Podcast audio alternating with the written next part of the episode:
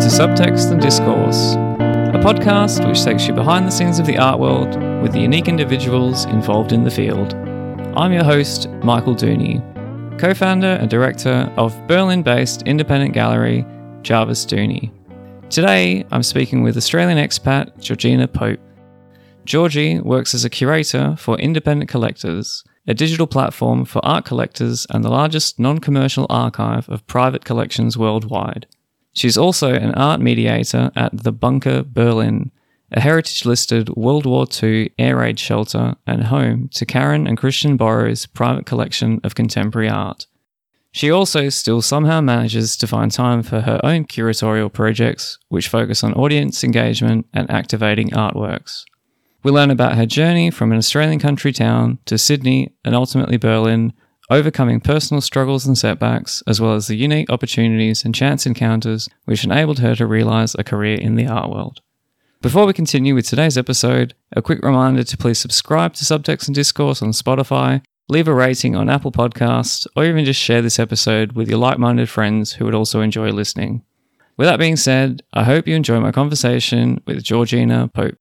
So, you're initially from Sydney? I'm from Goulburn, in between Sydney and Canberra, a relatively bigger country town for Australia, but our property is 30 minutes out of town. So, it's living in the bush. Oh, yeah, really? Yeah, yeah. There's nothing around us. We have no neighbors in sight. We have a free range chicken farm.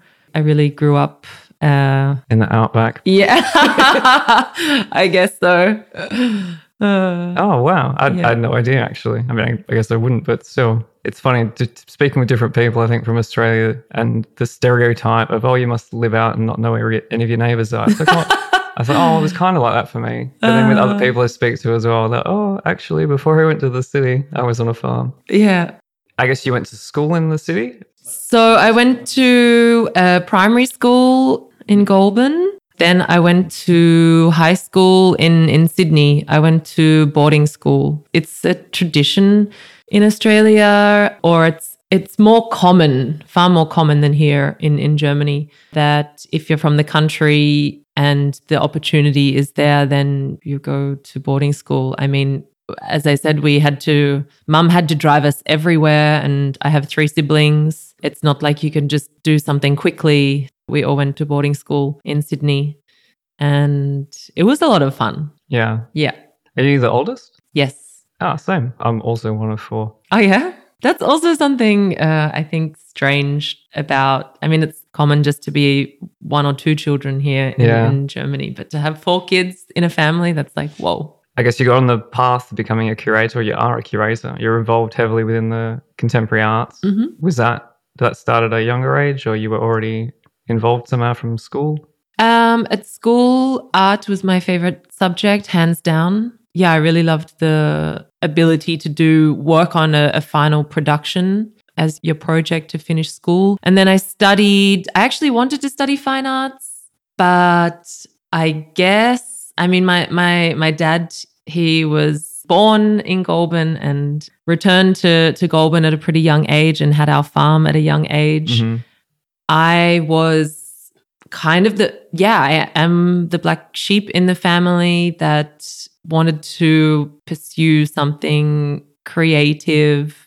Actually, my great great uncle collected art and he is the reason that the art gallery in Newcastle exists. He donated his collection to the the city on the basis that they open up a gallery. Oh, really? Wow. Yeah, Roland Pope is his name. And we had a really nice family visit when I was back a few years ago and they pulled out some special works to show us. Yeah, that was my great great uncle. And then no one pursued art until till I came along. I think my dad was a bit like, why would you study art? Is an artist a, a job? I guess that influenced me a bit. And I thought, okay, I should study, I still want to study something with art. So I did a design computing degree and I combined that with all fine arts elective subjects. So in university, I was able to shape my degree to be very creative but it was very it was it was using computers to design, which was fascinating, but way too technical than what I would have liked. It was just a really great sequence of events that followed that. After university, my my first job that wasn't working at a pub, I was employed at Grant Pirrie Gallery in Sydney as the digital or digitizer. They they wanted to digitize their physical archive. So they employed me to do that. So that was Ah. great to have a design technology background. But then in that role, I started to do everything in the gallery. Yeah. And that's how I entered the art world, I guess. Yeah. So that was it was from that experience that you went to explore curating and seeing what other options that there were. Actually, I was more interested, or I thought I would be doing the art making myself. And I guess that was always in, in the back of my mind. You mean like your own art or yeah, as a yeah, producer? yeah. My own- my own art. I was obsessed with Cindy Sherman, the 1950s housewife, and I we had a drought in Australia. One one of many droughts. One that lasted for about 10 years. It was just completely desolate on the farm. Yeah, I had this idea that I wanted to dress up my mom as the 1950s housewife and to photograph her in a series. It was so much fun. And as I said, yeah, heavily inspired by Cindy Sherman and the feminist figure. It was a great day, actually, that day with mum. And I'd been naturally sort of collecting objects and paraphernalia all from the 1950s era. And this series with with my mum, um, she started out as the perfect, beautifully groomed, very happy housewife and descended into madness the final shot. I think there was 13 images in the in the series. The final image i superimposed her. She was lying down on the grass as if she'd collapsed and i superimposed her onto roy lichtenstein's explosion. So i really loved that. And actually um, with one of the images i applied or i submitted it sorry submitted it to art and about it's, uh, I guess, Sydney's largest public art festival. hmm I submitted it to the Australian Life Photography Competition in 2014, and I actually ended up winning that competition. And with that money, I could return to Berlin. And oh, so you've already been to Berlin. yes, Okay. So, So- let's, let's go back a few steps. yeah, with the jumping. Grant Pirrie Gallery, after I'd saved up money from, yeah, the pub and that gallery job, I moved to Berlin. I had never been to Europe before. As I said, I was, I'm the black sheep. I was kind of always someone very happy to do my own thing or kind of this random child who daydreamed and was a bookworm and fine to do my own thing. I was actually bullied a lot at school. Oh. Um, but yeah, I mean, that's all part of it. I also went to college at university and my nickname was Myth because I had a life outside of the college context. Okay. And yeah, I just was always happy to kind of follow my own path. What was your life outside the college context? I mean, it was simply just not spending my whole time doing everything as a college student. It was, for example, the pub that I worked at. A lot of people didn't even know it existed because it was the typical Wednesday night drinking was the other direction to the college. hmm So I was really into going to art exhibitions, keeping in contact with my school friends that weren't in college. There was a big presence of boarding school people at the college, which didn't resonate with me so much. And I just loved doing anything with art. So I would always pursue that. And I don't know, loved going to secondhand shops to get my clothes. So I always had this feeling that I wanted to go to Europe and just explore for one year. I always had the feeling that I, yeah, needed to to get out and, and see what else is out there. I had never been to Europe before. I don't know why I chose Berlin. Because it was it on the radar in Australia? Were people talking about the cool place to go? A, a bit, I would say. Yeah. Yeah. Actually, there was one, some of my friends, not people that I went to school with, but yeah, the people that when I go back to Australia now that I like to see, but they were kind of these like indie kids and they would put on these amazing parties with themes and do like teaser videos hmm one of the the parties, the theme was Berghain. Okay. and I remember just I mean they they um gave us like a mood board or or something with like visual imagery. And of course I'd never heard of this place, Berghain, which is uh, inescapable once you come to Berlin. So that was kind of funny. I didn't want to go to London because a lot of Australians go there and I didn't want to go somewhere English speaking. I wanted to learn another language. A few people had said to me, Oh, if you love art, you will love Berlin. It's affordable. And so I thought, okay, yeah, I'll, I'll go to Berlin. And when was around this? Like 2010? That was in uh, at the end of 2011. Okay. Yeah. I did some traveling before with a friend and spent a huge chunk of my savings. So then I arrived in Berlin. yeah. The initial years were having fun, a lot of fun, and kind of having my gap year. I went straight into my university studies after school, worked really hard. I was 21 by the time I had my bachelor degree, which when you compare that to people here, Yeah, it, it's unheard of. yeah, exactly. then saving up and coming to Berlin, that was when I kind of had my my breathing room and was exploring as much as I could. Yeah. And then so you were back briefly, or that was because you Yeah. went like on a trip here, then you went back to Sydney and then Well- saved up and came over. Kind of. I had settled into life here. hmm Yeah, it was a, a couple of years, I guess.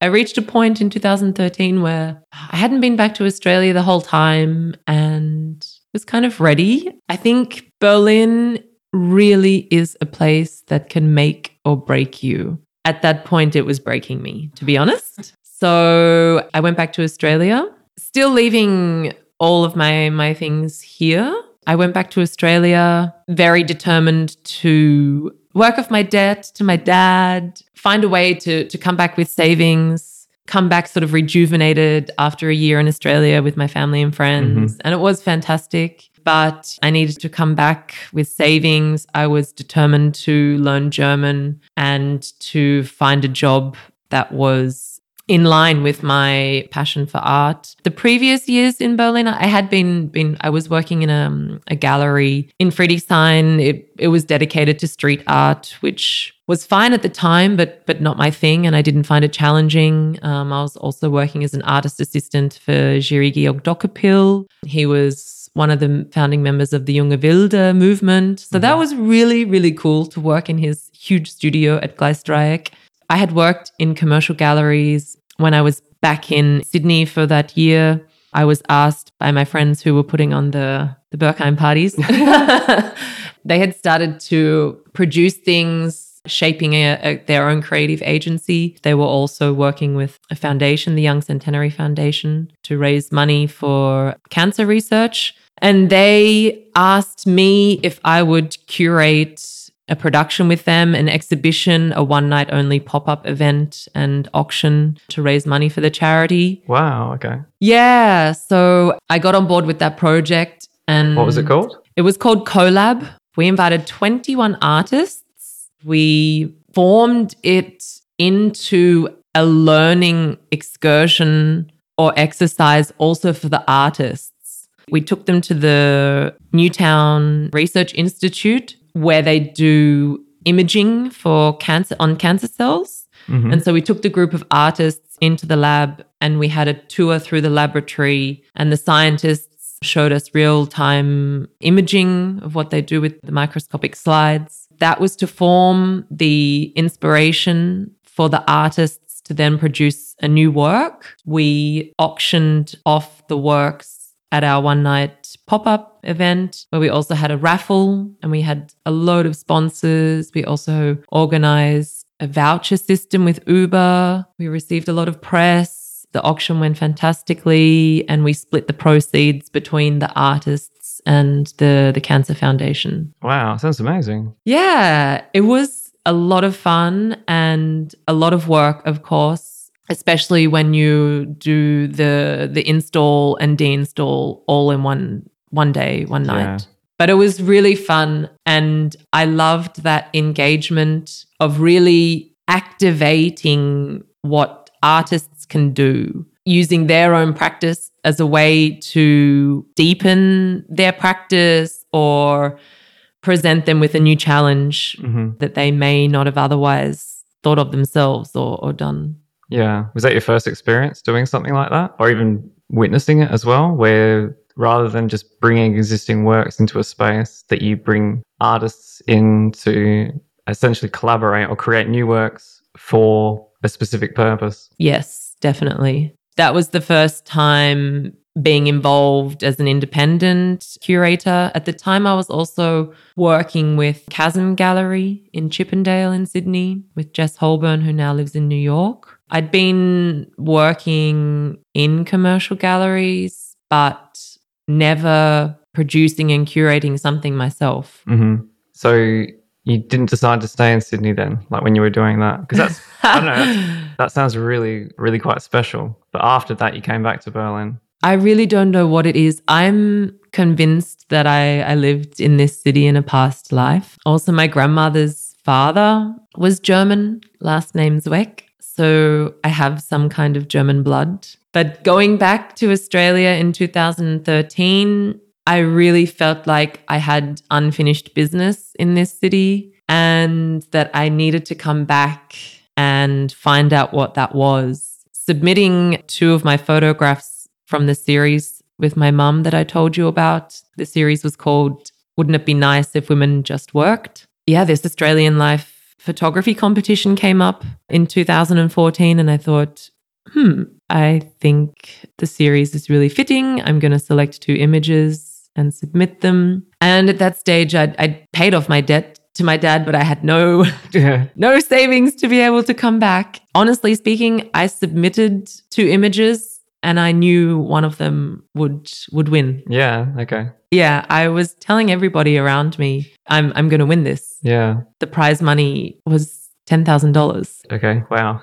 So I knew this is the only way that I can go back and in a timely manner hmm yeah, I was convinced. And I was hustling at the time. I'd signed up with a with a temping agency and just because that pays super well Yeah. in Australia. So I was also doing all of these random temping jobs on the side to save money. At one of them, I I got an email that I'd been selected as a finalist, one of 22. And Ken Done, iconic Australian artist, was part of the the judging panel. Yeah, once I had received that email, then I was even more convinced that I would win. So then shortly after that, I got a phone call that I had won, and I was the happiest woman that day. Oh wow. So I was coming back to Berlin then. And before you were saying when you left Berlin, it had kind of beaten you down a bit, and you needed to go back to Australia just to rejuvenate. And mm. it sounds like the project with CoLab, and then obviously winning this photography competition, yeah. that would have been a huge boost of positivity and energy to continue on your journey. Absolutely. When you came back to Berlin, how had your perception changed, or how different were you feeling? Because this would have been a year or two years later. It was a bit over one year. Coming back, I was determined to learn German. So I, I spent months doing intensive German lessons. I wasn't in Berlin to explore and to have this gap year period of life and, and, and just enjoying life. I was in Berlin on a mission. And as I said, I had this unfulfilled sensation of a life here. So I learned German. I'm still learning it. I'm very much still learning it, but I can absolutely do everything in my life that I need to. I think after maybe six months doing some random projects, a friend of mine was babysitting Anton Boros, who is the son of Karen and Christian Boros. Oh, okay. I said to her, Hey, would you mind passing on my CV to Karen and Christian Boros? And she said, Yeah, sure. Karen asked if I would come and meet her in the penthouse. So I kind of skipped the step of, of doing it through the director and met Karen straight away. And the rest is history, I guess. wow. So how? When was that then? So that was in 2015. It's really nice because I think most people that have somehow ended up in Berlin, there's a massive component of serendipity and being in the right place at the right time. And then that's made everything fall into place. So meeting two of the most known art collectors in Berlin and perhaps in Germany even. Yeah, that would have been something else. Yeah, yeah. The thing is, I adored my time working in commercial galleries, and it was great to have that exposure and experience. But I felt like I did not want to go deeper into that on a career level and that I wanted to work at an institution or a museum. I mean, I always was tentative um, because I don't have a master's degree. And that kind of intimidated me being here because in Europe, everybody has a master's. Mm. But I am convinced now that it's absolutely not necessary. And if you're passionate and proactive, you can do anything that you set your mind to. I, I loved the Boros collection. Of course, I will always remember my first tour there. What collection were they showing when The you second. the second one? Okay. Yeah, I guess it was great, great timing. It was, yeah, my timing. Oh, cool. That's really nice. Yeah. How would you describe your role there? Um, I started off with the art mediation. I was about to say Kunstvermittlung because, wow, that's become so automatic.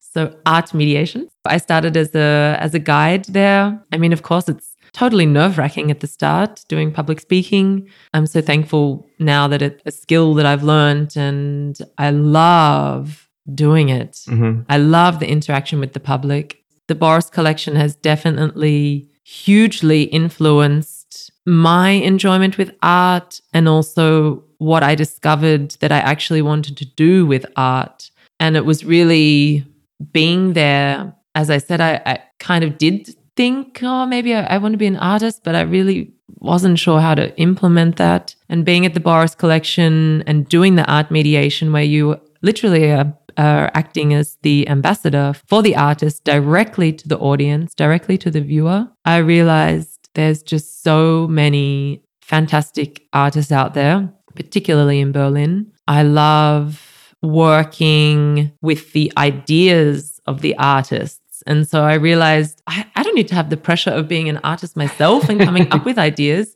I can work with artists and activate their art making because essentially you are also doing that with art mediating.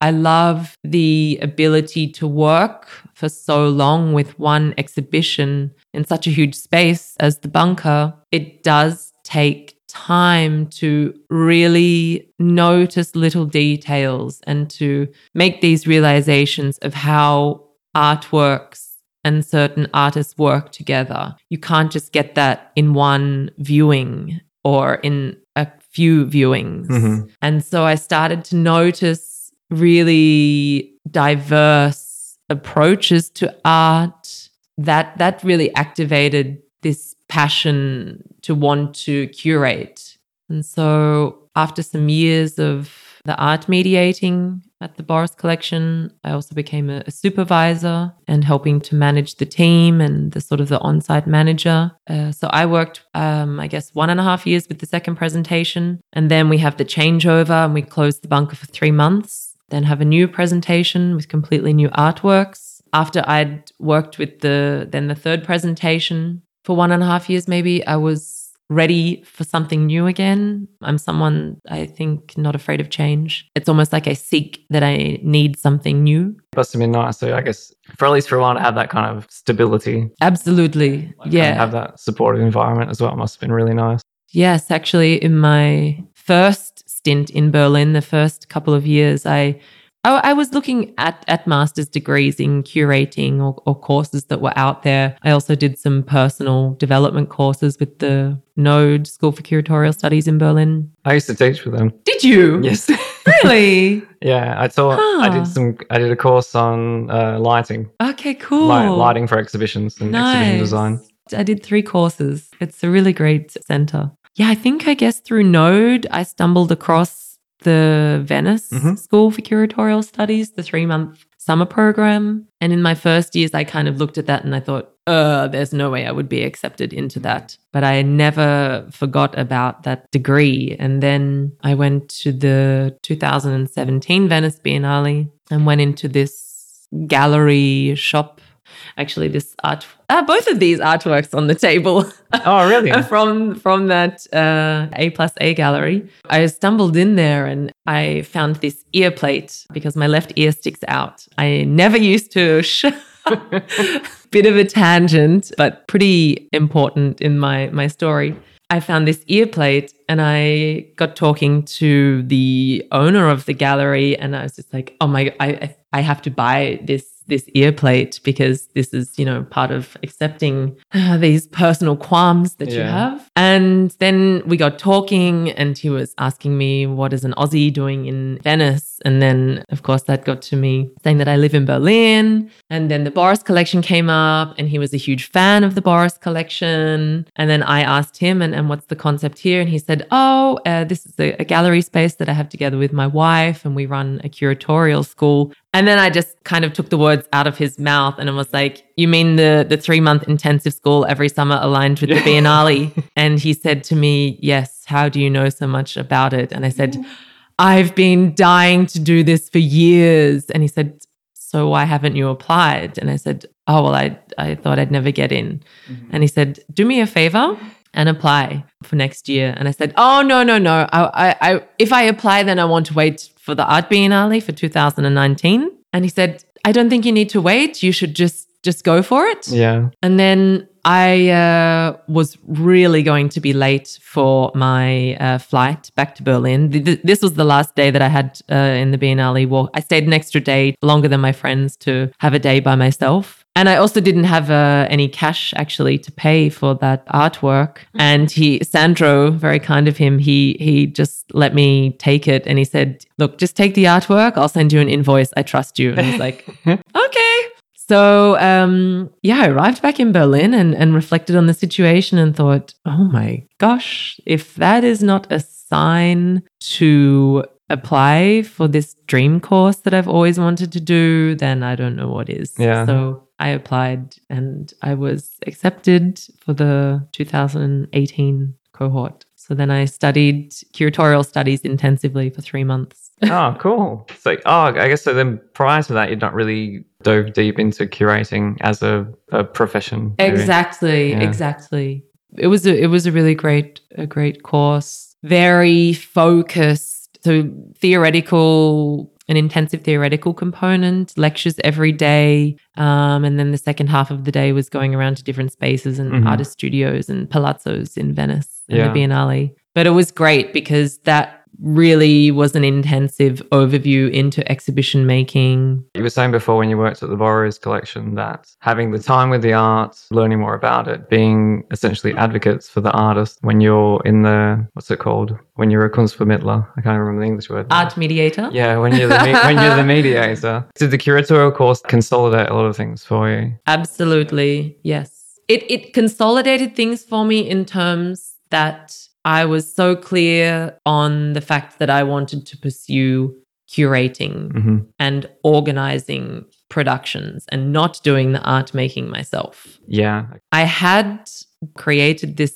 project for Sacred Ground Festival, curated by my friends Rai and Frank. I created this social intervention artwork for that in 2017, where it was this huge dream catcher hanging from the trees. And the concept was to build up the message that we're all connected and the, the artwork it was a collective growing artwork hanging from the dream catchers were little messages of positivity or mantras. And so the idea was that each person at the festival could come and take one of the messages and keep that with them for the for the weekend and receive this positive influence or a positive message from a complete stranger at the festival. But if you wanted to take one yourself then you had to write one down and add it to the dream catcher. Oh, okay. so I was interested in ideas that were very much directly interactive for the audience. So, since doing the curatorial studies, have you curated any exhibitions in Berlin or in general, like in Sydney or anywhere else? Since the curatorial studies, then I realized I wanted to focus on that. Last year, actually curated a show with Ex Girlfriend Gallery. They do a call out every year.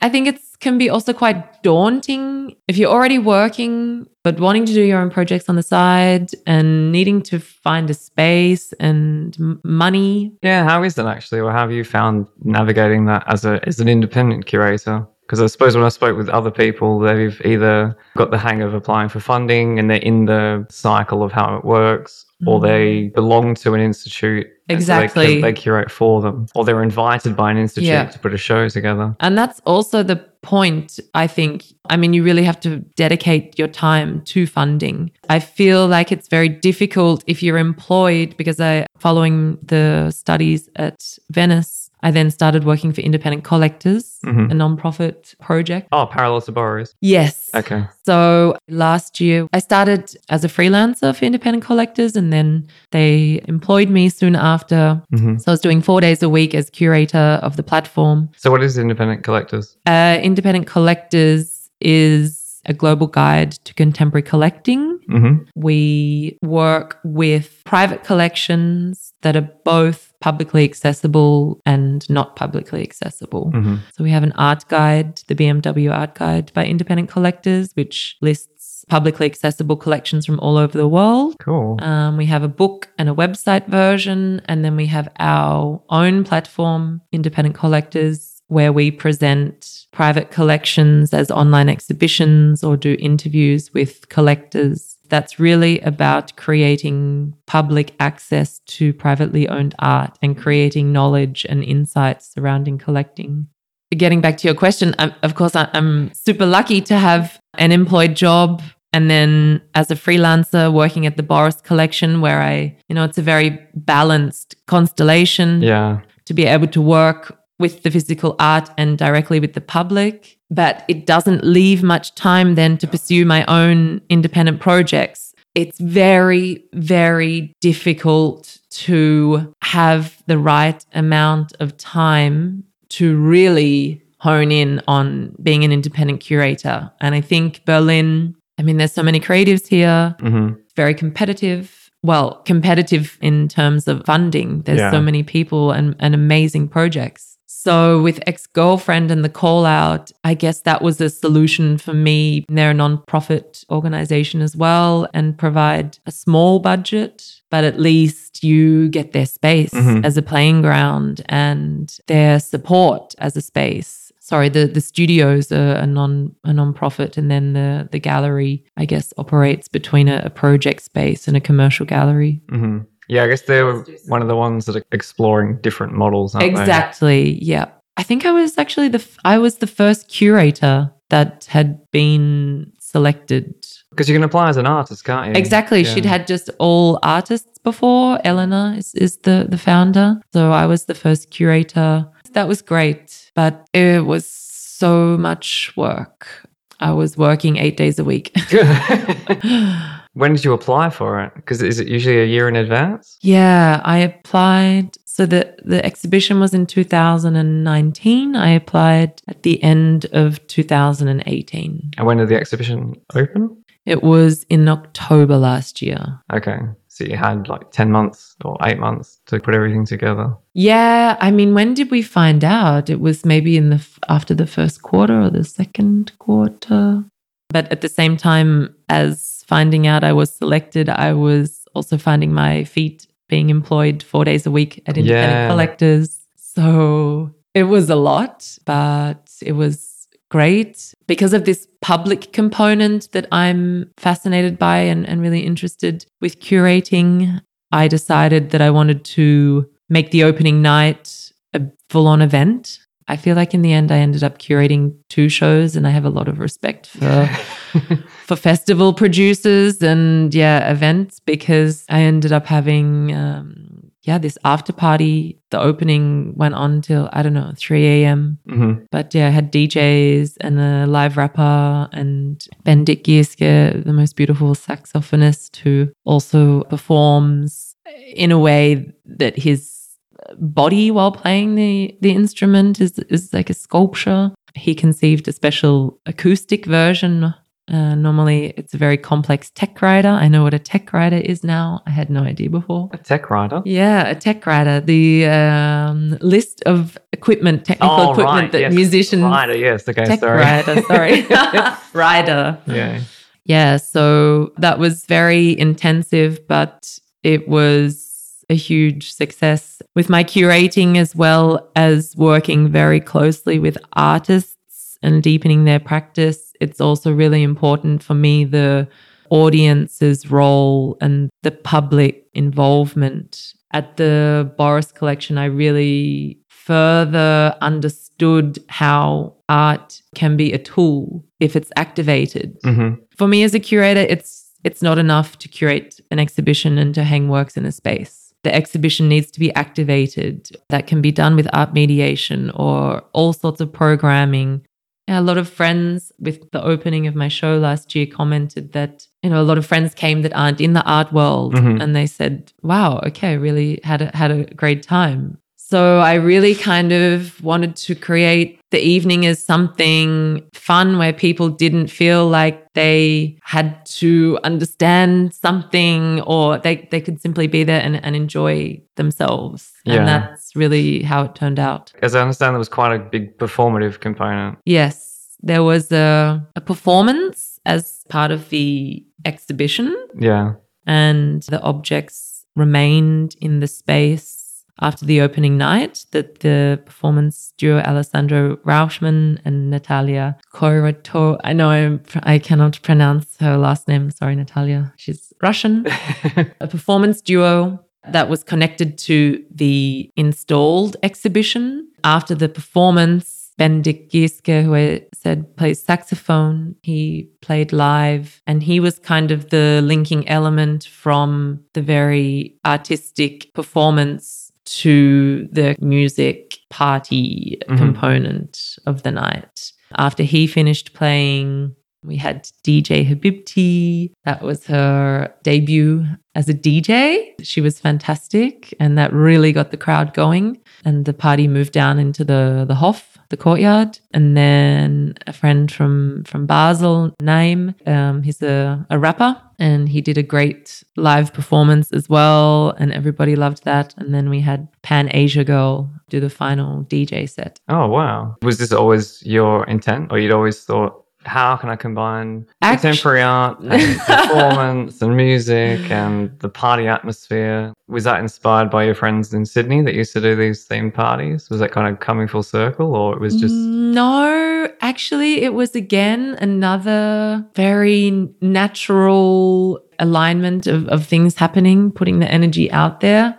This woman, Virgin Maria, who lives in Madrid, an artist, she is kind of vibing very now generation Marina Abramović. She's a very strong female figure. She's a musician and she performs at festivals. I think is it Sónar in in Barcelona maybe. But yeah, she's a musician but a very heavy part of her performances or her playing in front of an audience is a performance and she is in this meditative posture on her knees or cross-legged for the whole set she's just this incredible kind of goddess woman. And the exhibition was exploring female empowerment under political, religious, and gender power structures. I just always thought, oh, wow, imagine if she played at, at the show, at my exhibition.